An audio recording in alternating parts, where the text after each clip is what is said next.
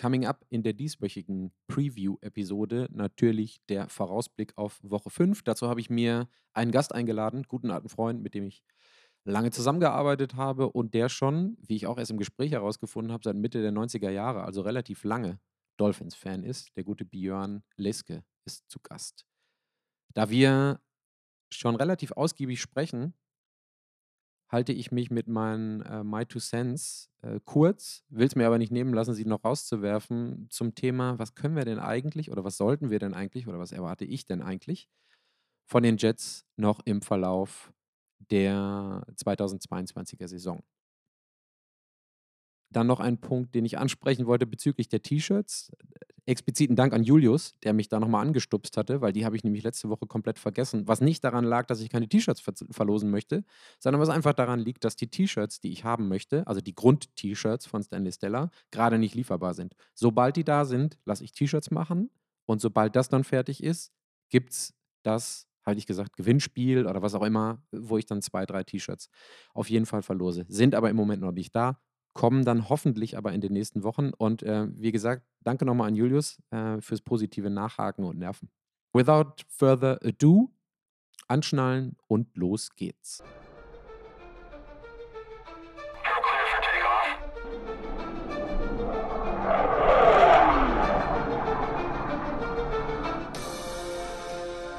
Letzte Woche hatte ich gesagt, die Jet-Season gewinnt dieses Jahr, also in 2022, mit Week 4. Guess what?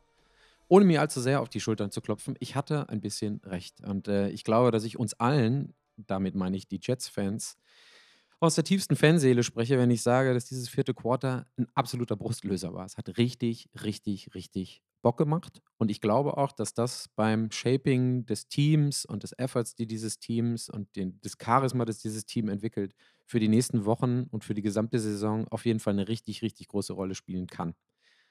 Sollte es auch, ähm, ist aber kein Given. Ähm, genauso wie der erste Sieg gegen die Browns ist das auch ein absoluter Sieg fürs Teamgefühl. Und obendrauf kommt, und das ist mit Abstand das Allerbeste daran, Zach Wilson hat es gemacht. Punkt. Derjenige, den wir über alles sehen wollten und wollen und müssen, um herauszufinden, ob wir ihn auch nächstes Jahr noch sehen wollen. Derjenige hat gesagt, Brees Hall hat es irgendwann, ich glaube, noch am Sonntag oder am Montag bei der Presse gesagt, kommt in Huddle, guckt die Jungs an und sagt, go, let's score a fucking Touchdown. Und dann einfach mal schön delivered. Einfach absolute Feel-Good-Story, die wir vor allen Dingen nach dem Spiel in Woche 3 für die Jets auch unbedingt gebraucht haben. Ihr kennt mich aber äh, mittlerweile auch ein bisschen, deswegen erweitere ich den Blick aber trotzdem auf das etwas größere Bild. Die Jets stehen jetzt 2-2. Und wenn man ganz ehrlich ist, dann wissen wir alle nicht warum. Den Sieg gegen die Browns brauchen wir überhaupt gar nicht zu erwähnen. Da haben die Browns selbst dran schuld. Ne? Herzlichen Glückwunsch darüber. Und gegen die Steelers, ja, bis 90 Sekunden vor der Halbzeit sah das, sah das richtig richtig gut aus. Und dann auf einmal drehte das, wie gesagt, was war es? Ähm, 1,22 auf der Uhr oder knapp 1,30 auf der Uhr. Brainfart nach Brainfart. Und du hattest nach 90 Sekunden, die in die Halbzeit führten, das Gefühl, what the fuck? Same old Jets. Diese Mannschaft schießt sich wieder selber ins Knie und die ganze Sache, die du, die Mann, die die Jets sich aufgebaut haben bis dahin in den anderthalb Quartern vorher oder in den knapp zwei Quartern vorher, geht komplett in die Binsen. So, und dann kommt eben das gerade erwähnte Comeback oder die Performance von Wilson erweitert um Davis im vierten Viertel und die Jets stehen 2-2. Also haben wir von allem ein bisschen gehabt. Same old Jets, einen relativ guten Effort und eine Quarterback-Performance, wie man sie sich nicht besser wünschen kann. Und ich glaube, ausgehend von der Frage, was wir von der Saison erwarten können für den Jets, von den Jets, ich gehe davon aus und ich glaube, dass das die gesamte Saison so weitergeht. Ich wünsche mir natürlich, das kommt gleich im Gespräch von mit Björn ähm, zum, zum Spiel jetzt in Woche 5 auch zum Ausdruck von mir. Ich wünsche mir natürlich, dass da ein bisschen mehr Balance reinkommt und ich wünsche mir mehr Winning als Losing. Aber mit dem, was ich die letzten Wochen schon gesagt habe, solange ich merke, dass die Jets Bock haben und immer noch in einem vierten Viertel im Spiel sind, was sie weder gegen die Browns waren, ähm, noch am Ende gegen die Steelers, wenn das nicht so dolle läuft oder so toll läuft, wie Wilson das gemacht hat mit Davis zusammen, Solange dieser Effort da ist und solange die Jets möglichst häufig in vierten Vierteln Competitive Football spielen, solange bin ich fein damit. Das heißt, ich glaube, dass wir shitty Moments immer noch haben werden, hoffentlich weniger.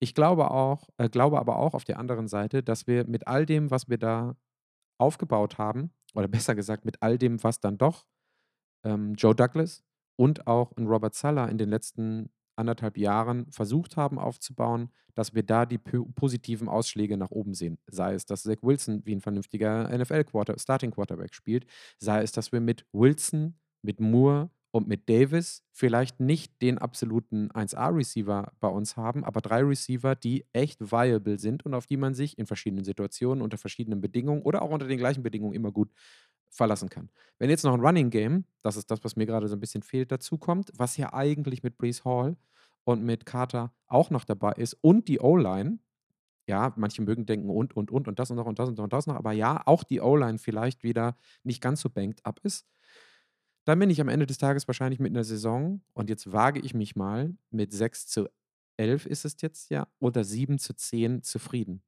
Wenn in den auch 10 verlorenen Spielen die Jets oder in den restlichen verlorenen Spielen, die da jetzt noch kommen werden, die Jets zeigen, dass sie Bock haben und kompetitiv im vierten Viertel dabei sind.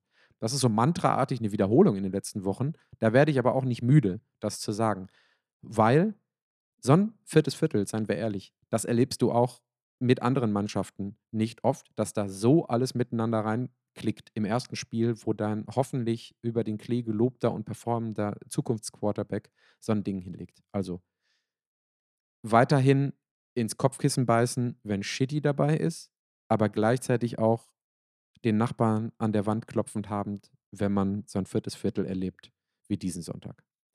Es wird jedenfalls nicht langweilig und darauf freue ich mich. Woche 5, liebe Freunde. Die Dolphins kommen zu Gast ins MetLife Stadium und ich habe mir Björn eingeladen, guter alter Freund. Ähm, mehr Arbeit als privat, aber zumindest bei den Themen schon, ähm, immer auf einer äh, Wellenlänge, ähm, abgesehen von Dolphins und Jets Rivalry der letzten Jahre. Björn, willkommen. Hi. Ja, hi. Freut mich, dass ich, äh, dabei sein darf. Ja, du bist der größte Dolphins-Experte, den ich so schnell im deutschen deutschsprachigen Raum auspacken konnte.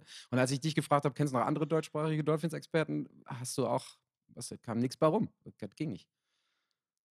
Ja, stimmt. Ich glaube, es gibt, äh, deutlich, äh, mehr Leute, die da tiefer drinstecken in der Materie. Aber du hast auf jeden Fall einen, äh, gefunden, der schon in den 90s, äh, Dolphins-Anhänger geworden ist und, ähm, ja, jetzt auch nicht mehr wechseln möchte.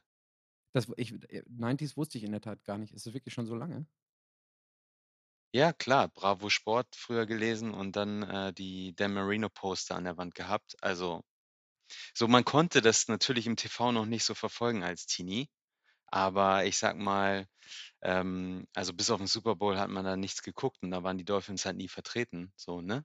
Ähm, und, äh aber es gab immerhin Dan Marino in der Bravo Sport als Poster und das der hing an der Wand so, ne? Also, und deshalb daher kommt so 'n bisschen die, äh ja, die Fan das Krass, warst Fan-Dasein du zu den Dolphins. warst du dann so Mitte der 90er Jahre Outlier, weil alle NBA, Bulls und Jordan? Oder gab's dann irgendwen, mit dem du dich dazu Ich war ich könntest? du kennst mich, ich bin ja alles. Ja, das Ich ja. äh, ich war als alle Bulls-Fan waren waren, war ich, äh, Magic-Fan mit Penny Hardaway, Shaquille O'Neal und so weiter und so fort. Und, äh, fand die schon immer irgendwie cooler. Ähm, äh, vielleicht habe ich mich deshalb auch zu den Dolphins hingezogen gefühlt, weil Florida und, ähm, ja, keine Ahnung, so irgendwie. Gut, anyway, wie gesagt, wusste ich nicht, 90er Jahre, da war ich weder NFL noch NBA noch irgendwas. Also, da habe ich grad angefangen, Tokotronic zu hören, aber das war das war alles so. Ja, mehr als der Super. Bowl war auch nicht drin, ne, ähm, zum Gucken. Deshalb würde ich mal sagen, das war so das waren so die Anfänge. Als es dann wieder intensiver wurde, als man intensiver den Sport verfolgt hat und so, dann hat man sich natürlich daran erinnert, dass mal der Dan Marino an der Wand hing und dann ist man natürlich wieder zu den Dolphins gegangen, ne, ähm, und hat gesagt: „Okay, das ist mein Team, die supporte ich.“ äh, weil ich in den 90s schon Dan Marino an der Wand hatte. Das ist immer Ja, 'ne klar, gute. Story. Man kann ja leider als deutscher NFL-Fan, wenn man nicht schon mal da gewesen ist, wenn man nicht 'n Auslandsjahr in den USA hatte und so weiter und so fort, äh, irgend 'nen Team mal besucht hat, dann fehlt diese Verknüpfung zu 'nem Team und dann muss man sich halt irgendwas irgendwas ziehen, was funktioniert und das ist halt das Dan Marino Poster an der Wand Aber ich wollte grad sagen, äh, wenn Marino Dan Marino Poster in den 90ern an der Wand ist aber 'ne veritables Argument dafür, 'nem Sportteam zu folgen. Also, ich bis auf meine Reisen nach New York Ende der Nuller, Anfang der 10er Jahre habe ich auch keine Ausrede, außer Jet äh, als Jets-Fan zu sein. Ich habe noch nicht mal King of Queens geguckt, was ja bei vielen Deutschen dafür gesorgt hat, dass sie leider auch Jets-Fan werden mussten, aber selbst das habe ich nicht. Aber ja, also, wenn's 'ne Geschichte gibt Daniel also, Jensen hat ja auch seine, ne? Der war ja im Auslandsjahr da und ist deswegen schon etwas länger Chiefs-Fan, ja. Lass uns mal reinstarten. Ist, äh, Woche 5. Ähm, ihr kommt zu uns an den, äh, MetLife Drive Nummer 1, eins der schönsten Stadien der gesamten NFL. Not, äh, Warum lachst du da? Kasten. Ja, ich äh, ich weiß nicht, warst du schon mal im MetLife? Ne. Ja, ja, ja, don't braucht man braucht man nicht wirklich. Ich war schon oft da, aber es ist jetzt, ach, na ja, egal. Jets-Fan wissen Jets-Fans wissen, wovon ich wovon ich rede. Dafür ist, äh, die Pre-Game-Action relativ groß, weil das Ding steht da mitten aufm Acker, da kann man relativ viel Tailgate drumherum machen auf, äh, Parkplatz für 80.000 Leute, ist ganz gut. Kickoff ist 19:00, CBS. Kevin Harlan sollte dir auch was sagen als Announcer mit seinem Announcing-Team, einer der etwas ähm, der etwas, äh, herausragenderen Stimmen. Immer so bei mir Top 3, ein Igel immer da und der macht ja auch relativ viele Jets-Games und, äh, Kevin Harlan und Crew sind dieses Jahr, glaube ich, eher mal so komplett bei den äh, bei den Dolphins assigned. Ich glaube, das ist 3. 3. von 4 3. von 5 oder 4. von 5 Spielen, was sie ähm, was sie kommentieren. Die All-Time, ähm, habe ich mir angeguckt, ist bei 'nem Division bei 'ner Division Rivalry natürlich 'n bisschen ausgedehnter als bei anderen und die Dolphins führen 57:55:1. Das ist, ähm, knapper, als ich dachte. Ich hätte eigentlich gedacht, dass die Dolphins da 'n bisschen bisschen weiter, ähm, vorne stehen und sie führen auch nur, weil sie in den letzten 5 Jahren 4 der 5 Auseinandersetzungen, äh, gewonnen haben. Ähm, aber ich hätte nicht gedacht, dass die dass die Jets da so so äh, so gut stehen oder so gut gegenstehen, ja. Und der Point Spread liegt bei -3 für die Dolphins. Finde ich okay, ähm, bei dem Spiel, hm, auch wenn sie mit äh, mit nicht mit ihrem Standard äh, nicht mit ihrem Standard, mit ihrem Starter äh, Quarterback kommen. Aber das sind so 'n paar, ähm, Facts. Und was ich mir noch so als als kleine ist vielleicht die erste Frage an dich, so 'ne kleinen Mini-X-Factor für die Dolphins aufgeschrieben habe, ist, dass ihr 10 Tage Zeit hattet, euch auf das Spiel zu äh, vorzubereiten. Nachdem ihr relativ banged up wart nach dem ähm, also, nicht nur Tour, sondern grundsätzlich nach dem Donnerstag, aber 10 Tage Prep ist schon noch mal 'ne andere Nummer als 'ne Woche oder geschweige denn 4 Tage. Ja, banged up, äh, gutes Stichwort, ne? Also, ich glaube, ähm, die die 3 Tage mehr hätten bei Tour jetzt auch den 1. Impact nicht schwächer, äh, werden lassen, äh, glaube ich, ne? Der hätte einfach, äh, 2 Wochen pausieren müssen nach dem i fetten Impact, ähm gegen die Bills. Ähm, aber genau, ne, dann hast du da direkt äh, ähm, 4 Tage später wieder das nächste nächste Game, äh, gehabt. Ähm, das ist natürlich, äh, Harakiri gewesen für Tour, äh, braucht man nicht drüber reden. Ja, und jetzt 10 Tage Vorbereitung. Klar, äh, du hast 'n b äh, bisschen mehr Zeit auch mit dem, ähm, Ersatz-QB mit Teddy, ähm, da 'n paar Preps zu machen. Äh, das Playbook noch mal anzupassen, äh, weil das musst du machen. Du du, äh, bereitest ja alles eigentlich nur auf den Starting QB vor. Ähm, und, ähm, der der Ersatz-QB kriegt eigentlich wenig äh, wenig Reps in den in den Practices. Heißt, du musst äh, du musst da 'n bisschen was um umstellen. Deshalb sind die 10 Tage logischerweise eigentlich eigentlich ganz gut, ne, in Vorbereitung auf so 'n Spiel, logisch. Ja, lass uns direkt bei der lass uns direkt bei der Offense bleiben und bei, äh, Bridgewater. Wir hatten ja so 'n kleines zumindest Geplänkel über über Chat.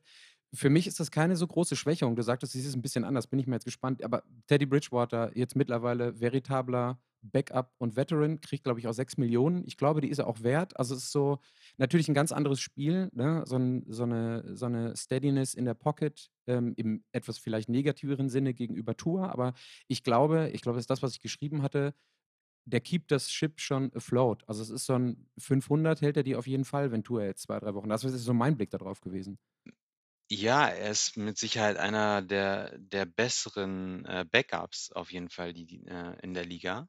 Ähm sie haben ihn ja auch nicht zu Unrecht geholt, ne? Sie wollten den Druck auf Tour logischerweise noch mal 'n bisschen erhöhen, glaube ich, ne? Das ist ja Do or Die Season für Tour. Ähm, aber, äh, man muss, äh, sich die die Statistiken von Tour einfach mal angucken, die er quasi in den Spielen davor hatte, ne? Äh, saisonübergreifend sprechen wir von 'nem 11:1 bis zum Bengals-Spiel.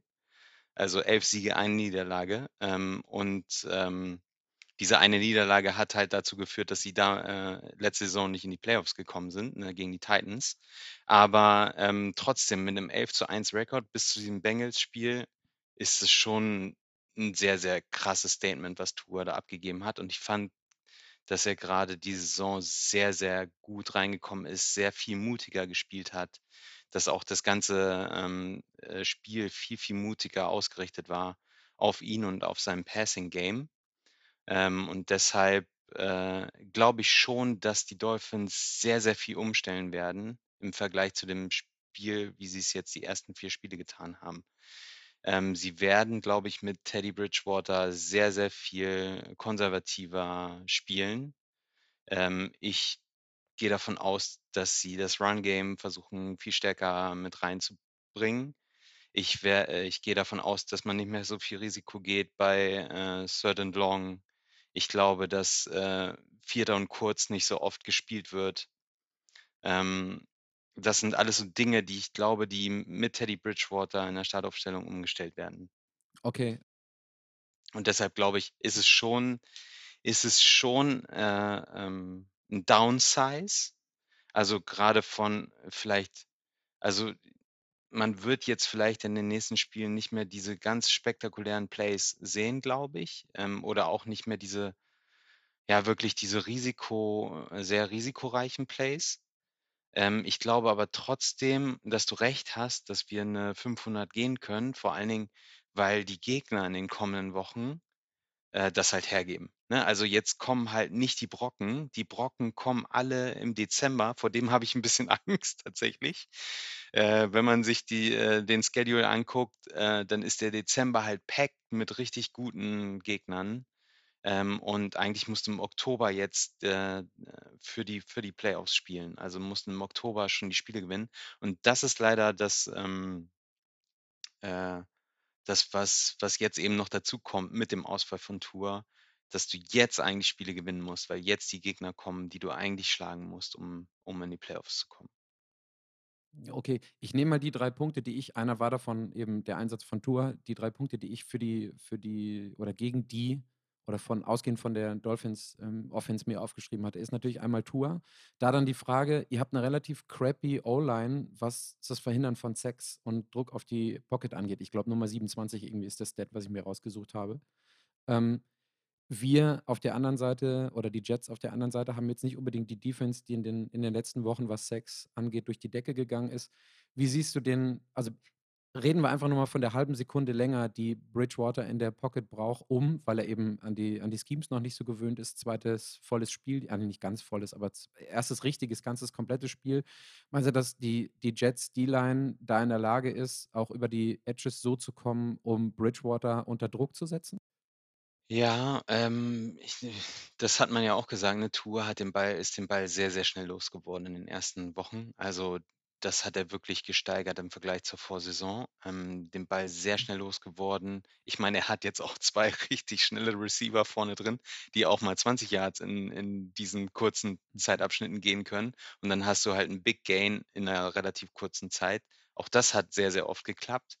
Ähm, und ich glaube schon, dass Teddy da 'n bisschen mehr Zeit braucht in der Pocket. Ich glaube, dass die O-Line aber definitiv noch 'ne Schippe drauflegen kann bei uns. Ich glaube, das ist nicht no noch nicht das Ende der Fahnenstange. Äh, da haben die Dolphins ja in den letzten Saisons auch rein investiert, dass sie eben Tour schützen können. Dass das nicht so gut geklappt hat, okay, ähm, fair enough. Das das sehe ich auch so.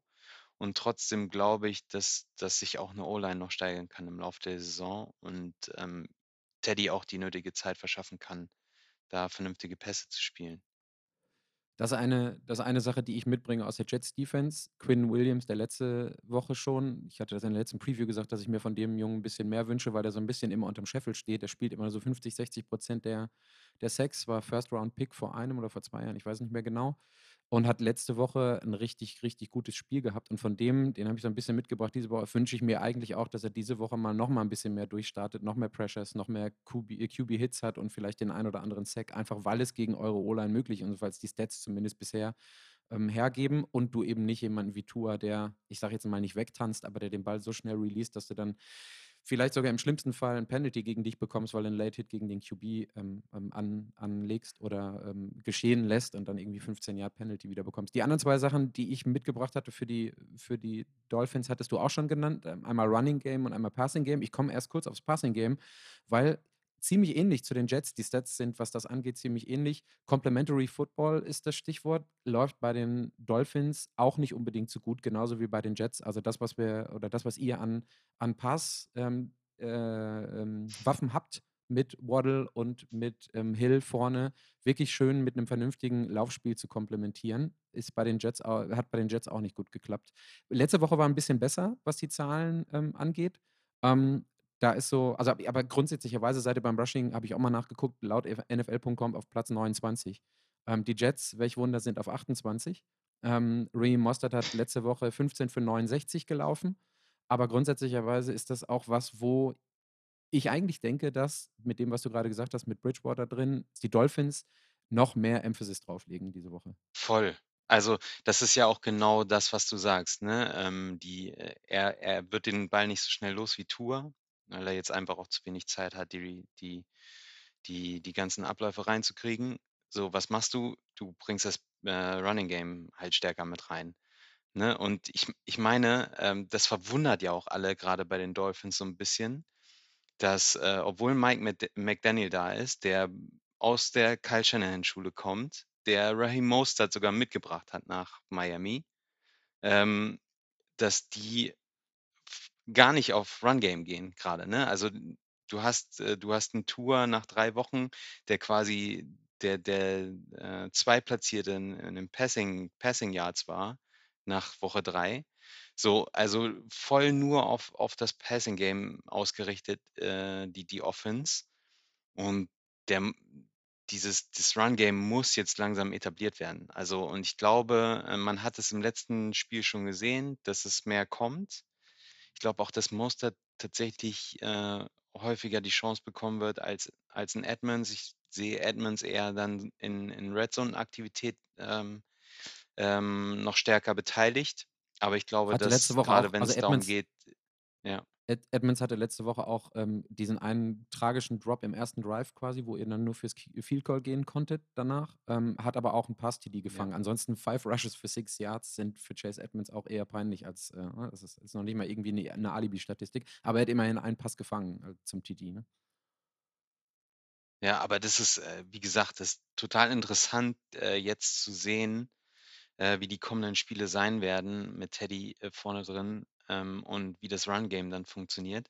Weil das ist dann vielleicht auch wichtig, wenn Tua wieder zurückkommt, dass das schon da ist, dass er gar nicht, äh, 100 % wieder zurück muss in dieses, äh, Schema, das nur noch gepasst wird, sondern dass er viel mehr, ähm, Variabili Bilität in der Offense hat, dass er den Ball öfter auch übergeben kann. Ähm, das wäre total wichtig, ne? Und ich glaube, jetzt ist halt die Chance, das zu etablieren mit Teddy drin. Mussen müssen sie's eh machen, meiner Meinung nach. Und, ähm, sie haben eigentlich 2 gute Running Backs, 2 stabile Running Backs, die das können. Mostert hat's eigentlich bei bei den, äh, 49ers bewiesen und ist jetzt da, ist bei seinem alten Offensive Coordinator. Also, was soll was soll schiefgehen, ne? Also, du du kannst es reinbringen. Ich glaube, du hattest im Vorgespräch, äh, hattest mir vorhin auch noch 'n paar Notes geschickt, so, ähm, ja, aber es fehlt irgendwie 'n Blocki Blocking Tight End bei den bei den Dolphins. Also, es fehlt jemand, der wirklich auch den Weg für die für die Running Backs frei blockt. Ja, aber du musst es ähm, du musst es jetzt machen, ne? Du musst 'n Gesicki auch mal da hinschicken und der der kann das eigentlich. Äh, klar ist er eher der der der krasse, äh, coole Pass-Empfänger, ähm, und weniger der Blocker, aber, ähm, da muss er sich jetzt halt auch mal, ähm, als Blocker, äh, hinstellen und und den Weg frei blocken für seine Running Backs. Also, das, was du grade sagst mit keinem äh, mit einem fehlenden oder nicht vorhandenen Blocking Tight End, das sind halt die 2 Positionen, die ich dann bei den Jets auf der Defensive-Seite als sehr elementar ansehe gegen euren Run. Jermaine Johnson, der kann nämlich diesen Run off the Edge ganz gut. Also, der kann da öfter mal durchbrechen und auf der anderen Seite also, oder wegblocken, vielmehr nicht durchbrechen und auf der anderen Seite Carl Lawson, der wenn ich an Dolphins Stelle wäre, würde ich eher gegen den blocken und laufen ähm, weil da die Chance ein bisschen größer ist. Aber grundsätzlicherweise hebt sich, glaube ich, das, was die Jets Defense nicht gut macht und das, was die Dolphins ähm, Run Offense nicht gut macht, einigermaßen gut auf. Und das, was du sagst, wird wahrscheinlich einfach so ein bisschen mandatory du rennst und rennst und rennst und rennst und hoffst, dass es funktioniert, weil du halt einfach auch ein Stück weit Entlastung für, ähm, für Bridgewater, der eben nicht Tour ist, haben jetzt oft genug gesagt, einfach auch bereitstellen muss. Dann lass uns mal zum Prunkstück bei euch kommen. Ähm, ich leite mal so ein bisschen ein mit Zahlen, auch wenn ich dir in Gefahr jetzt hier irgendwie was wegnehme, sind natürlich ähm, Hill und Waddle. Ähm, ranken, also Dolphins Offense, da sieht man dann das fehlende ähm, Run-Spiel dabei, nur in Anführungsstrichen 12 Best. Und ähm, Hill hat 477 Yards mit 2 TD, ähm, Average Yards per äh, Catch 15 äh, Yards. Und ähm, Waddle hat 381 Yards ähm, mit 3 TD und ist ähm, Hill damit Erster in Receiving, also First in Receiving und Waddle Six in Receiving. Das würde ich jetzt mal sagen, nennt man Dual Threat. Ne? Also ab durch die Mitte mit dem Quick Release, den ähm, Tua hatte. Und das ist eine große Herausforderung für uns, für die Jets. Also wir haben äh, zwar auf Cornerback zwei Leute, die richtig gut gespielt haben. Source Gardner, äh, Daniel Jeremiah hat diese Woche seine Rookie-Rankings rausgegeben, hat Source Gardner einfach mal frank und frei auf 1 gesetzt, fand ich ganz geschmeidig. Und DJ Reed, der vor der Saison von Seattle kam, spielt auch. Ich finde ihn sogar noch deutlich besser als Source Gardner, wobei der ist auch kein Rookie. Und ähm, die beiden haben schon, was das angeht, ähm, in Verteidigung gegen Waddle und Hill eine relativ große Aufgabe. Wo es einfacher werden könnte für euch, worauf ich natürlich nicht hoffe, ist, wenn es gegen die Safeties geht. Also wenn äh, der Ball wirklich schnell oder weit, nicht, vor, nicht schnell, sondern vor allen Dingen weit den, das Feld runter ähm, gespielt wird, dass wir mit Lamarcus Joyner und ähm, wie heißt der Jordan Whitehead Probleme haben. Die haben nämlich so ein paar Brainfart-Momente drin gehabt, ähm, und das darfst du dir oder das dürfen sich die Jets halt einfach überhaupt nicht erlauben ähm, gegen Waddle, äh, Waddle oder gegen Hill. Ich habe halt einfach die Hoffnung, ähm, dass in der Pocket ähm, Bridgewater so wenig Zeit hat, dass wenn es denn Man gegen Man geht, die Jets sich einigermaßen gut positionieren können und vielleicht der ein oder andere Run einfach ins Leere geht, weil Hill und Waddle so schnell weg sind, dass ähm, Bridgewater einfach gar nicht hinterherkommt. Aber es sind so für mich auch so ein paar Key-Matchups. Bei den Corners mache ich mir da, wenn das so Mid-Range, Short-Range ist, überhaupt keine Sorgen. Aber über die Mitte des Feldes, da haben ähm, sowohl Whitehead als auch Joyner in der Saison jetzt in den letzten Spielen gezeigt, dass da mal ein paar Busted Coverages, mal eine blöde oder nicht passende Absprache und das ist gegen Hill und gegen Waddle halt einfach komplett tödlich. Und das brauchst du halt nur zweimal im Spiel. Einmal durch, zack, Yards after Catch, 25 Yards. Nach einem 15-Yard-Catch hast du zwei Touchdowns, Big Plays für jeweils 50 Yards und kannst das Spiel vergessen. Ja, voll. Also du sprichst natürlich die zwei wichtigsten Personalien an. Ähm, Hill und Waddle. Aber danach kommt halt aber auch lange nichts bei uns im, äh, im Receiving Game. Ne? Du hast ähm, irgendwie Tyreek Hill 31 Receptions, äh, Jalen Waddle 21 Receptions, dann kommt Trent Sherfield mit 8, Gesicki mit 8, Edmonds mit 8.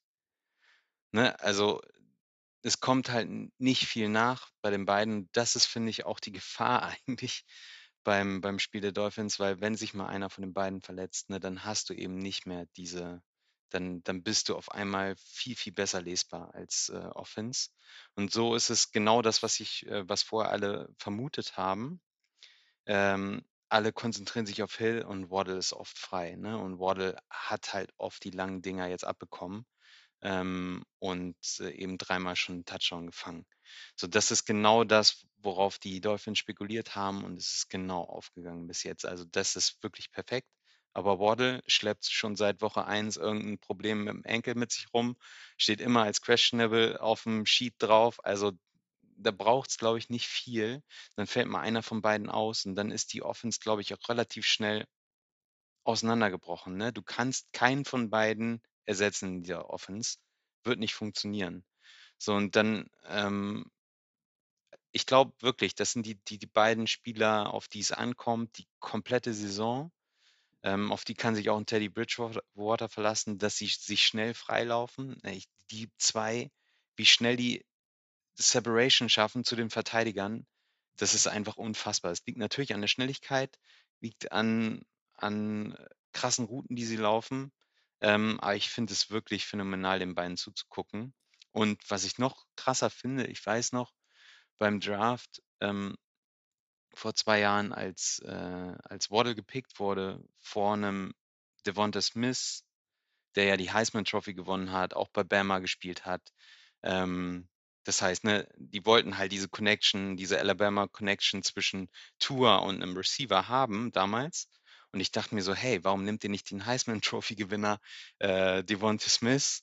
Äh, warum nimmt ihr Waddle über Smith?“ Und für mich ist das jetzt grade irgendwie aufgegangen diese Saison, ne, weil Waddle zeigt richtig 'n richtig krassen, ähm, äh, ja, richtig krasse Verbesserungen im Vergleich zur Vorsaison. Äh, und Devonta Smith geht so also, hat ein gutes Spiel schon bei den Eagles gemacht dieses Jahr, ähm, aber geht so 'n bisschen unter, finde ich, in in der Eagles Offense.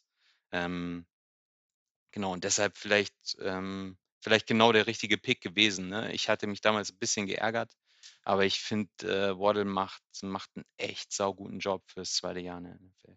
Ich glaube, es wäre auch einfach noch mal besser oder krasser, wenn ähm, haben wir ja unter der Woche, glaube ich du hattest mir das geschickt, wenn, ähm, äh, Tyreek Hill sich für die Jets entschieden hätte aufgrund der State Tax, ne? Dann wäre die wäre die Rolle von Waddle noch mal 'ne ganz andere. Und außerdem ist es da auch wie überall, egal ob die vorher schon zusammengespielt haben, it's all about the fucking Raps, ne? Also, auch in der auch auf NFL-Level braucht 'n Quarterback 'n bisschen, um 'nem Receiver in Anführungsstrichen zu vertrauen. Und der Receiver, der letztes Jahr 'n Rookie ist, ist dieses Jahr eben halt keiner mehr. Und das das sind halt auch bei richtig guten Leuten merkst du halt diesen Sprung, ne? Wir reden immer nur über Quarterback darüber, aber auch in den letzten Jahren Wide Receiver in der 2., 3., 4. Runde gedraftet sind haben immer 1, 2 Jahre, ähm, ähm, Development gebraucht. Ähm, aber ich finde ganz interessant, das, was du sagst, bis auf Chase vielleicht, ne? Ja, ja, gut, okay. Ja, gut, das stimmt. Er ist aber so 'n ist aber so 'n Outlier, das stimmt, ja. Ähm, aber d ist ganz interessant, dass du's sagst, weil ich hatte vorhin gesagt, das ist 'ne absolute Dual Threat, um die euch die ganze Liga beneidet. Wenn da aber einer ausfällt, dann stehst du da oder andersrum, ist 'ne Dual Threat, aber ist 'ne sehr, sehr, sehr krasse Eindimensionalität, wenn man's negativ, äh, beschreibt. Und das ist das, was ich grade meinte, bezogen auf die Corners von äh, bei den Jets mit Reed und mit Gardner. Die können halt sehr eng dran sein bei der Coverage und sind beide relativ fix, ne? Also, wir hatten letztes letzte Woche gegen die Steelers waren da mehrere Throws, die, ähm, ich glaube nicht Trubisky, ähm, ähm, aber die auf jeden Fall an den an den an den Mann, an an die Person gebracht wurden, an den Receiver gebracht wurden, wo du einfach dem Cornerback, also, wo du Reed oder Gardner einfach überhaupt keinen Vorwurf machen konntest, weil das einfach 'n super Wurf und 'n super Catch war, ne? Also, es gibt halt so die Momente, wo du sagst so: „Oh fuck, da muss der Corner aber oder der Safety besser dran sein“, aber die sind schon immer sehr eng dran. Wie gesagt, das Einzige, wo ich mir Sorgen mache, ist dann vielleicht bei Joyner und bei Whitehead, wenn sie sich A nicht richtig absprechen oder da so 'n Brainfart, falscher Route Running, äh, oder Scheme Unfit mit dabei ist und das wird dann gegen die beiden relativ teurer teuer. Ähm, ich würde jetzt einmal rüber switchen zur, ähm, Jets Offense und, ähm da ist das, was ich bei, äh, den Jets als Stärke ausgemacht habe mit den Cornerbacks in der Defense, bei euch grade aktuell leider 'ne Schwäche. Also, wenn ich auf das Receiving Core der Jets gucke, mit Moore, mit Davis, der 'n super 4. Viertel mit mit Wilson hingelegt hat, ähm, aber auch Wils ähm, äh, Garrett Wilson als im Receiving Core und ihr auf der anderen Seite habt gegen den Pass nicht unbedingt ganz so viel dagegen zu setzen. Also, ihr habt verletzt. Byron Jones. Das ist natürlich 'n absolut krasser krasser Xavien Ausfall. Howard ist bisschen bisschen Dem geht's genau wie. Waddle die gesamte Saison. Genau, der ist auch immer eher questionable und ist dabei, aber ist jetzt auch nicht unbedingt reliable. Und als ich das gelesen habe als ich das irgendwie gehört und gelesen habe, dachte ich sehr: „Okay, da geht was.“ Weil wir nämlich auf der anderen Seite mit Elijah Moore und, ähm, mit Garrett Wilson Leute haben, die sehr gute und sehr schnelle Separations schaffen können. Und wenn wir dann ist auch noch mal so 'n Punkt, die O-Line, ähm, im 2. Spiel mit, äh, äh, mit Zach Wilson zusammen es vielleicht mal schafft, Zach Wilson 'n bisschen mehr Zeit zu verschaffen, weil gegen die Steelers hätten locker 5 Sacks mehr gegen die Jets dabei rumkommen können, wenn Zach Wilson nicht 3 oder viermal aus der in irgendwelchen gefühlten Freak-Plays, die du sonst nur von Rodgers oder Mahomes siehst, also, zumindest in Ansätzen, ne, ist nicht ganz das Level. Aber wenn er da nicht paarmal rausgetänzelt wäre, dann hätten die den auch komplett umgenietet. Und das muss diese Woche in der Protection durch die O-Line bei Wilson besser werden. Aber wenn er mal die Zeit hat, dann glaube ich, ist genau das mit Moore und mit Wilson und dann vielleicht bei 'nem Big Play mit Corey Davis genau das, was wir in in eure etwas schwächelnde Secondary genau reinwerfen können. Ähm, weil dann nämlich auch Big Play Potential herrscht. Das haben wir jetzt bei allen gesehen. Corey Davis, das ganze vierte Viertel ähm, und auch den Touchdown, den Davis schon gemacht hat gegen die Browns, wo er da open steht, weil er, wenn er eine relativ gute äh, Route läuft und den, den Instinkt hat, zum Ball zu kommen. Das sehe ich so ein bisschen als Stärke bei den Jets gegenüber eurer Schwäche auf Cornerback. Ja, voll. Also stimme ich dir zu, ne? Gerade äh, diese Saison, da da läuft es noch nicht so rund. Ich glaube, die ähm, also gerade Howard und und auch Jevon Holland, äh, die wurden sehr gelobt in dem Bills-Game, ähm, weil sie da wirklich gute Coverage hatten. Ähm, aber sonst in den Spielen davor und danach, jetzt auch gegen die Bengals, ähm, haben sie wenig gemacht, haben immer sehr ballorientiert gespielt, fand ich, ähm, und nicht gegnerorientiert. Und das, äh, ne, du willst immer dieses Special Play. Du siehst bei den Dolphins, bei der Dolphins Defense siehst du, die wollen diese Special Plays haben. Die wollen kein, ähm, die wollen nicht einfach nur einen broken up Pass haben. So, die wollen nicht am Mann sein, sondern die wollen den Ball wegfangen und damit in die Endzone laufen. So, und ist, mir würde es, mir, also mir würde es ein bisschen besser gefallen, wenn sie ein bisschen defensiver spielen würden. Aber die Dolphins Defense war auch letztes Bisschen mehr, mir ist ein bisschen mehr Brot- und Buttergeschäft. ja, ein bisschen, genau, ein bisschen mehr mannorientiert spielen würden, weil ich gerade ist es mir einfach viel zu sehr, also Ceiling is high, aber the floor is also sehr. So irgendwie, irgendwie kommen sie nicht, äh, kommen sie nicht richtig, richtig ran an Dinger. Und trotzdem war die, war die Dolphins Defense gerade in den letzten Jahren auch eher bekannt dafür, wirklich diese Special Plays zu haben oder diese, diese Momente zu nutzen in einem Spiel, um 'n Spiel wieder zu drehen. Ich meine, wir haben das, äh, im Spiel gegen die Bills gesehen, ähm, wo wir, äh, ja, kurz vor Schluss die Bills wollten eigentlich die Uhr ganz runterlaufen lassen und dann noch einen Touchdown reinlaufen. Und die spielen einfach Vierten und 2 Yards oder so oder Vierter Vierter und Goal, äh, an der 2-Yard-Linie und kommen halt nicht rein. Ähm, und dann kommt dieser legendäre Butt-Punt und so, ne, und Safety, whatever. Äh, äh, ich glaube ich glaube auch ein paar Jets-Fans sollten das Spiel gesehen haben, weil da wirklich viel drin war. Aber das war wirklich der Moment, wo die Defense halt gezeigt hat: „Hey, sorry, ne, du kannst hier gegen uns die Uhr nicht runterspielen, da haben wir was dagegen.“ Und das finde ich krass, weil im Prinzip sieht man von dieser Dolphins-Defense dieses Jahr gerade wenig, äh, Elementares. Aber du siehst halt trotzdem immer aufblitzen, was sie kann. Und das ist auch so ein bisschen die Hoffnung, ne? Also, dass sie in den entscheidenden Momenten halt da ist, in den entscheidenden Momenten halt gut spielt und liefert. Ähm, und darauf darauf wird's ankommen, ne? Und ich finde, äh, einer meiner Lieblingsspieler sowieso bei den Dolphins ist Xavier Howard. Ich finde es so krass, äh, der macht so der macht so überragende, äh, äh ja, überragende Spielzüge, weil der immer der spielt halt immer sehr ballorientiert. Der will immer in die Passroute reinlaufen. Der will nicht am Mann sein, sondern der ist halt oft so zwischen den zwischen den Zonen unterwegs, habe ich das Gefühl. Das ist sehr, sehr risikoreich, wie der spielt, aber das macht es das macht ihn sehr spektakulär in seiner Spielweise. Und deshalb ist es auch ein bisschen schade, dass er jetzt gerade so ein bisschen ähm, bisschen mit Verletzungen zu kämpfen hat. Aber i ich mag solche Spieler. Ähm, auch wenn's der Defense jetzt, glaube ich, bisschen besser stehen würde, äh, die Basics mal wieder rauspacken, bisschen näher dran zu sein an den Männern, so, Das ist genau. das ist gut, dass du's sagst. Du soufflierst mir quasi den nächsten Punkt, den ich habe mit diesem mit dieser mit diesem Big Play Achievement, den die gesamte Dolphins Defense machen möchte, weil das nämlich genau ein Punkt ist, den ich mir aufgeschrieben habe, noch für die Offense, nämlich Zach Wilson muss erwachsen spielen in Anführungsstrichen, weil ich gehe komplett mit, ähm, dass eine Defense Big Play Potential auspacken kann und das auch zeigen kann, wenn Wilson so spielt, wie er oftmals in der letzten Saison gespielt hat. Also irgendein Wack Pass, der high äh, highly risky ist, irgendwie in, in, in einer Rückwärtsbewegung über die andere Schulter drüber. Und dann hast du nämlich genau so einen Howard, der zwischen den Zonen auf einmal da auftaucht, wo du sagst, okay, den hat jetzt leider der Quarterback nicht gesehen, aber den Ball hätte er auch gar nicht werfen müssen.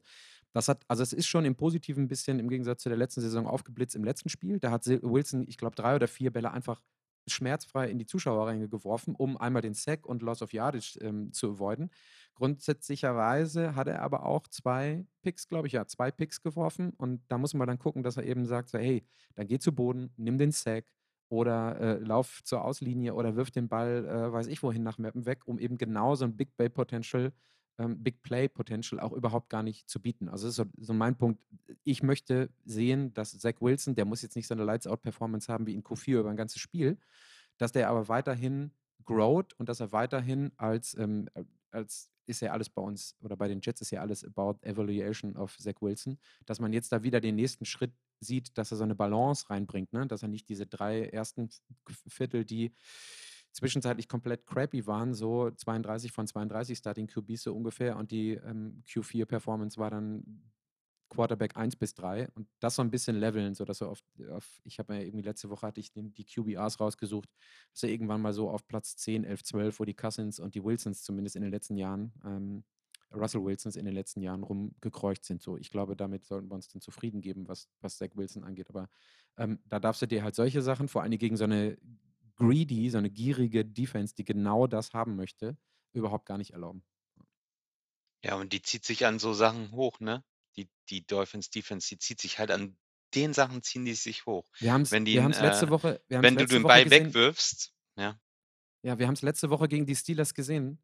Die gesamte, die gesamte erste Halbzeit war Jets, Jets, Jets und 90 Sekunden, 90 Sekunden vor der Halbzeit haben äh, ausgereicht. Zwei Dump Penalties und ein Big Play von den Steelers und das Momentum des Spiels war komplett gedreht. Das war so, ja, same old Jets, wir schießen uns, die Jets schießen sich wieder selber in den Fuß und ab dem Moment war das Spiel komplett vorbei, bis halt dieses Freak-Viertel, Viertel, auf dem wir, äh, auf, die, auf das wir jetzt alle so positiv rausrasten können, äh, stattgefunden hat. Aber innerhalb von 90 Sekunden, und das sind so diese, du hast es gerade gesagt, diese Momentum-Shifting Plays. Und das ist meistens immer ein Turnover und das ist immer am geilsten, wenn du den mit einem, am besten noch ein Pick Six bei einem bei einem unterworfenen oder überworfenen oder äh, ohne Bedacht geworfenen Pass genau in eine eigentlich nicht vorhandene Coverage wirfst, wo dann irgendwie ein Corner oder ein Safety richtig, richtig gut antizipiert und äh, gefühlt ein Pro Bowl ähm, äh, Play macht. Eine Sache habe ich noch, die ähm, euch in die Karten spielt, und das ist die, die O-Line bei den Jets, ähm, Ongoing Theme. Ich habe äh, irgendeinen Reporter diese Woche sagen, ähm, sagen hören, weil ich eigentlich gucken wollte, wer spielt jetzt wo. Der, der meinte dann irgendwie so, it's a game of fucking musical chairs. Kein Mensch weiß irgendwas. Dwayne Brown, der als Ersatz für Beckton geholt wurde, der jetzt die ersten vier Wochen ausgefallen ist, hat zumindest wieder trainiert, ist aber auch noch nicht klar, ob er spielt. Wir haben jetzt Freitag, keine Ahnung. Elijah Vera Tucker ähm, hat es als Left Tackle, der ja auch immer von links nach rechts, von links nach rechts bounced, sehr gut gemacht letzte Woche. Max Mitchell, ähm, auch ein First Round, ähm, nee, Quatsch, ein Fourth Round Pick aus diesem Jahr, der ist jetzt leider auch verletzt und down. Und dann ist das so ein, so ein riesiger Shake-up und so ein riesiger Mess. Und ähm, ich glaube, dass das euch auch noch mal ein Stück weit dazu gereichen könnte, dass eure, eure Defense da, ähm, also ich, ich hoffe natürlich nicht darauf Big Plays macht, aber das ist auf jeden Fall ein Einfallstor für euch. Ne? Also ich seid ihr jetzt auch nicht so komplett stark, aber das war echt horrendous, was, was die, was die O-Line der letzte Woche gemacht hat. Da kann man ihr keinen Vorwurf machen, so, aber ist halt einfach shitty, ist eine der größten Schwachstellen, die die Jets jetzt gerade immer noch haben. Aber du hast äh, du hast ja am Anfang richtigerweise erwähnt, ne, dass das Sack-Potenzial also, dass die Dolphins jetzt auch nicht, äh, so viele Sacks bisher in die in dieser Saison haben. Was ich ganz spannend fand, ist bei dem bei dem Spiel gegen die Bills haben die Dolphins hat die Dolphins Defense halt sehr, sehr viel Pressure ausgeübt, ne, sehr oft geblitzt, ähm, und auch wirklich, äh, quasi, hm, Josh Allen die Chance gegeben, wirklich äh, seine Receiver hinten anzuwerfen, aber gar nicht die Zeit gehabt dafür. Ne? Also das haben sie wirklich sehr, sehr gut gemacht. Er hat sich nicht oft zecken lassen, aber er muss den Ball sehr, sehr oft wegschmeißen. Und äh, das fand ich extrem, das war auch wieder sehr risky. Da könntest du sagen, hey, da hat die, da haben sie wirklich mit einer sehr, sehr losen Verteidigung gespielt, sehr, sehr viel Pressure ausgeübt direkt. Ähm, das machst du halt gegen die Bills, um die außer Fassung zu bringen, ne? Das kannst du gegen gegen 'nen anderes Team musst du musst du anders spielen. Ich glaube, das war eher so Überraschungstaktik. „Hey, wir wir blitzen jetzt mal und pass auf, das machen wir jetzt noch drei, vier Mal in Folge“, so, ne? Und wir gucken mal, wie er reagiert. Und die Bills hatten keine Antwort drauf, ne? Die haben logischerweise haben die haben die zwei, dreimal 'n Big Play daraus, äh, generiert, klar. Aber das die Bills generieren auch sonst Big Plays, 3, 4 Stück am am Band am Laufband, ne? So, du hast äh, du hast nicht mehr zugelassen, als hättest du äh, als hättest du, äh, 'ne andere Defense gespielt, aber du hast viel mehr Druck ausgeübt gleichzeitig. Und das find das fand ich so spannend an der Spielweise gegen die Bills. Aber das sind die Bills. Wir werden gegen die Jets anders spielen, ne? Also, gegen gegen die Jets wird's nicht so viel Pressure geben.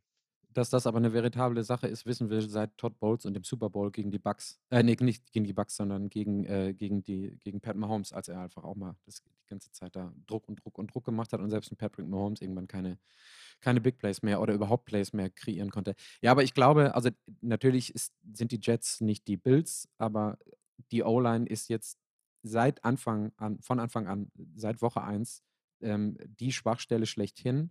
Und wenn du siehst, dass du gegen 'ne Mannschaft wie die Bills damit leidlich Erfolg hast, sage ich mal, dann schwache O-Line, Zach Wilsons 2. Spiel drin, ähm, dann bin ich nämlich genau wieder da, wo ich grade bin. Ich hoffe, dass Zach Wilson ziemlich erwachsen spielt und sich meinetwegen achtmal sacken lässt, was dann auch nicht unbedingt schön ist, statt aber irgendwann gefühlt Happy Feet zu bekommen, da rumzutänzeln und den Ball in irgendeine, ähm, Busted Coverage zu schmeißen. Und dann hast du nämlich den Pick Six, weil du komplett offen stehst. Würde noch einmal kurz, bevor wir zum Game Pick kommen hast du, ähm, nehme ich normalerweise mit rein, irgendwelche Key Matchups, also Personen gegen Personen? Fällt dir was ein spontan oder hast du was mitgebracht? Ja, da müsste ich da müsste ich die Jets tatsächlich 'n bisschen bisschen besser kennen, ne? Also, ich glaube, ähm, dass so Key Matchups logischerweise die Secondary und Hill und Waddles sein werden, Exakt, genau. Ja, ne? das hatte Also, ich ich auch, gl ne? Also, die nicht nicht an Personen festgemacht, aber in dem Ja. Fall also, wie gesagt, bei den Cornerbacks mache ich mir nicht so, ähm, Sorgen, aber die beiden Safeties, ähm, LaMarcus Joyner und, ähm, Whitehead auf Jets-Seite und auf anderer Seite eben eure beiden Receiver Waddle und Hill zu schauen. Also, das ist definitiv was, ähm, was i ich glaube, für jemanden, der das Spiel freiwillig guckt, auch wenn er nicht freiwillig gucken sollte, auch wenn er nicht Jets oder Dolphins-Fan ist, wären das genau die Matchups, die 'ne 'ne gute Rolle spielen, ja. Dann würde ich jetzt zum Ja, zum ich weiß Abschluss nicht, ob ich das Spiel nicht ob ob ich das Spiel nicht schauen würde, weil ich meine, äh, äh, Jets und Dolphins spielen in dieser Saison sehr attraktiven Football mit sehr, sehr viel krassen Plays, die passieren, äh, mit kuriosen Plays, die passieren. Ähm, also, schön anzuschauen wird es mit Sicherheit. Äh, da gab's schon deutlich andere Spiele diese Saison, die man sich nicht nicht so gut angucken konnte. Thursday Night Game this week.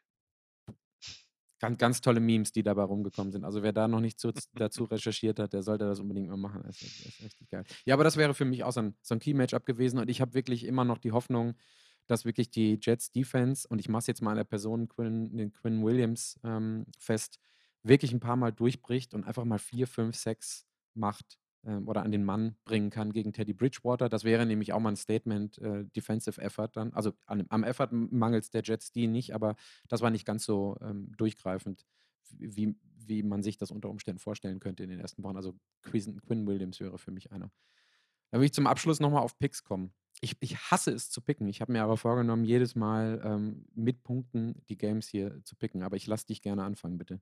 Ja, ich glaube also, du hast es ja so eingeleitet, ne? -3 oder was, äh, hattest du gesagt? Ich glaube tatsächlich, es wird 'n enges Game werden, weil wir haben jetzt zwar 10 Tage Zeit gehabt, das ganze Spiel umzustellen auf Bridgewater, aber ich äh, die Jets gehen mit 'nem sehr, sehr positiven Gefühl aus dem letzten Spiel raus, sind jetzt zu Hause gegen die Dolphins, die verloren haben gegen die Bengals.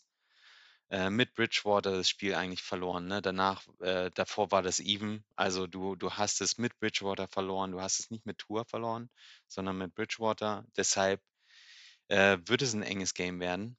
Ich glaube trotzdem, das ist 'n Spiel, was die was die Dolphins auch mit Bridgewater gewinnen müssen, um ihre Saisonziele zu erreichen.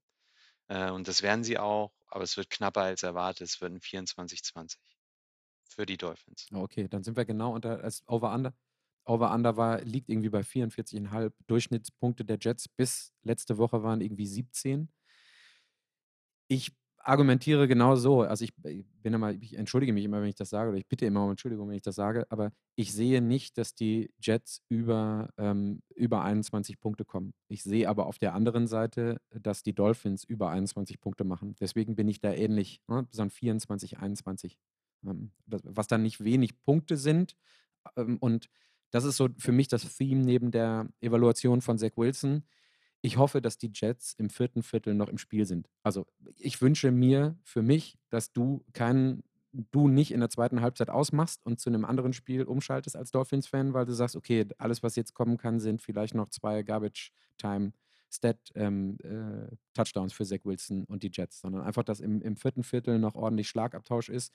Und sei es, dass ihr 24 ähm, zu 21 dann führt oder äh, weiß ich nicht, mit drei Punkten vor. Also, dass man da nochmal wirklich, ähm, vor allen Dingen mit der Magie des letzten vierten Viertels, was die Jets dann haben, mit MetLife, die dieses Team Stimmung hin oder her wahrscheinlich auch ein Stück weit tragen werden. Und dann, ähm, ja, aber ich, ich, glaube, ich glaube nicht dran, ich hoffe, aber ich, ich glaube auch 24, 21 für euch Dolphins, weil ihr einfach jetzt durch die nächsten Wochen, du hattest es am Anfang gesagt, normalerweise müsst ihr in den nächsten drei Wochen insgesamt 6 und 2 stehen oder so. Ja? Um, 6 und 2 oder Ja, 5 aber und 3 ey, und dann kommt Tua irgendwann wieder und dann macht ihr einfach ganz normal weiter. zum Record auch mega interessant, ne? Die Dolphins stehen 3 und 1. Ich würde sagen, das war erwartbar bei den Gegnern, die du jetzt hattest. Erwartbar war, dass du gegen die Bills verlierst, aber dass du wahrscheinlich eher gegen die Bengals gewinnst. Und trotzdem könntest du auch 1 zu 3 stehen, weil du einfach gegen die Ravens ein krasses Comeback hingelegt hast und das Spiel noch gedreht hast. Das hättest du verlieren können. Du hättest gegen die Bills verlieren können, kurz vor Schluss, wenn du nicht den Stop machst an der 2-Yard-Linie. Und du verlierst gegen die Bengals, dann stehst du 1 und 3. Ähm, und deshalb äh, ist es krass, was gerade passiert. Ne? Es, ähm, das Pendel schlägt gerade so ein bisschen Richtung Dolphins aus. Ich glaube, da ist auch viel äh, Magie, was gerade passiert zwischen, zwischen einer geilen Offense, einem, einem Offensive Coordinator, von San, der aus San Francisco kam, unser neuer Head Coach ist, der das mega gut macht äh, bisher. Ähm, und, ähm, und du hast gesagt, die nächsten Wochen haben wir Gegner, die schlagbar sind. Und ich hatte es schon gesagt, der, De- vor Dezember musst du eigentlich einen, einen eine richtig gute Ausgangslage haben, äh, um es in die Playoffs zu schaffen, weil äh, es kommt, du, du musst nach San Francisco, danach zu den Chargers, danach ähm, zu Hause gegen die Bills und dann nochmal zu den Packers. Und das alles im Dezember. Das sind vier Spiele, die kannst du alle verlieren. Davon gewinnst du maximal zwei, sage ich. Und deshalb brauchst du eine gute Ausgangslage vom Dezember. Ja, das ist ein Wort. Wie gesagt, ich, Und gegen die Jets geht es erst im, im Januar wieder. Ähm, gegen die Jets geht es erst im Januar wieder. Und äh, bis dahin ist hoffentlich äh, schon der Weg in die Playoffs bereitet, sodass man da nur noch die. Also, ja, Gut, also wie, wie gesagt, ich hoffe, dass es competitive ist und Spaß ist. Ich gehe am Sonntag mal äh, seit ewigen Zeiten wieder in die, ähm, jetzt fällt mir der Name gerade nicht ein, hier in Hamburg, in, in, Altona Hebebühne. oben neben der, in die Hebebühne. Ja, danke, dass du mir, dass du mir auf die Sprünge hilfst. Ja. Da gehe ich am Sonntagabend mal hin und gucke mir, guck mir das an. Also, da freue ich mich drauf. Das ist das erste Mal jetzt seit ewigen Zeiten. Ansonsten, ähm, danke Björn, dass du da warst. Hat, hat Bock gemacht. Jetzt haben wir, haben wir ja genau 30 Minuten gebraucht, wie ich geplant habe. Sehe ich gerade. Bisschen länger, ja, aber Ähm, und, ist doch gut und gelaufen. wir sprechen, wir sprechen auf jeden Fall, wir sprechen auf jeden Fall dann ähm, zum, zum Rückspiel, sage ich mal, zum Spiel im Januar auch. Und dann wirst du wahrscheinlich hoffentlich davon berichten können, dass ihr auf jeden Fall locker in die Playoffs gekommen seid. Und ich werde hoffentlich davon berichten können, dass Zach Wilson mit gutem Gewissen in der 23er-Saison unser Quarterback ist. Und wir dann wahrscheinlich, also die Jets dann irgendwas, was ist 6 und 11, 7 und 10 oder so geendet haben. Ich glaube, da sind dann am Ende des Tages alle hier in New York zufrieden. Super. Danke vielmals. Ciao. Danke dir. Das war's also für diese Woche. Danke nochmal an Björn. Ich hoffe, euch hat's gefallen. Ähm, Wieder der Aufruf dazu, lasst gerne eine Bewertung da bei, was ist es, iTunes oder bei Spotify. Teilt den, Podca teilt den Podcast, immer langsam, teilt den Podcast gerne weiter und empfehlt ihn, wenn ihr Lust darauf habt und wenn euch das gefällt, was hier veranstaltet wird. Wenn nicht, dann, äh, und da auch nochmal ein Lob habe ich schon von ein paar Leuten bekommen, gerne kritisches Feedback, sowohl was das Audio angeht, das sollte mittlerweile ganz okay sein, aber auch die inhaltlichen Punkte, die ich hier vertrete oder die inhaltlichen Dinge, die ich hier so vorstelle. Wie gesagt, heute war die Episode ja wieder ein bisschen länger. Ich versuche eigentlich immer bei 30, 35 Minuten zu landen, aber ich übe ja noch und die anderen Leute, die hier zu Gast sind, haben natürlich auch was zu sagen. Kann ja nicht immer nur ich allein reden. T-Shirts, wie gesagt, kümmere ich mich drum. Wenn sie da sind, werden sie verlost. Ansonsten könnt ihr auch gerne, ich stelle bei Spotify meistens so eine kleine Frage oder eine kleine Meinungs, so ein kleines Meinungspendel bei Spotify unten rein. Da könnt ihr gerne eure Kommentare loswerden. Mich würde vor allen Dingen interessieren, wie ihr so seht oder wie ihr es einschätzt für euch persönlich, wie die Saison der Jets für euch ein Erfolg ist. Das, was ich bei mir in den My Two Cents am Anfang in den Open hatte. Das würde mich mal interessieren. Da stelle ich ein, zwei Sachen rein. wenn ich den Podcast jetzt live stelle. Das interessiert mich auf jeden Fall. Vielen Dank fürs Zuhören. Ich wünsche euch eine entspannte und schöne Woche 5. Und ähm, ja, es könnte sein, ich gucke zwar in der Hebebühne mit den anderen Leuten von der, mit einigen anderen Leuten von der Footballerei, aber vielleicht verabschiede ich mich von einer kompletten Recap-Sendung, die eine 30, 35 Minuten dauert, sondern setze mich einfach nur mit meinen Notizen offen vors Mikro und laber mal 10 Minuten und stelle das als Quick Recap ein. Mal gucken, ob ich das am Sonntag schaffe. Das soll es also gewesen sein und immer dran denken.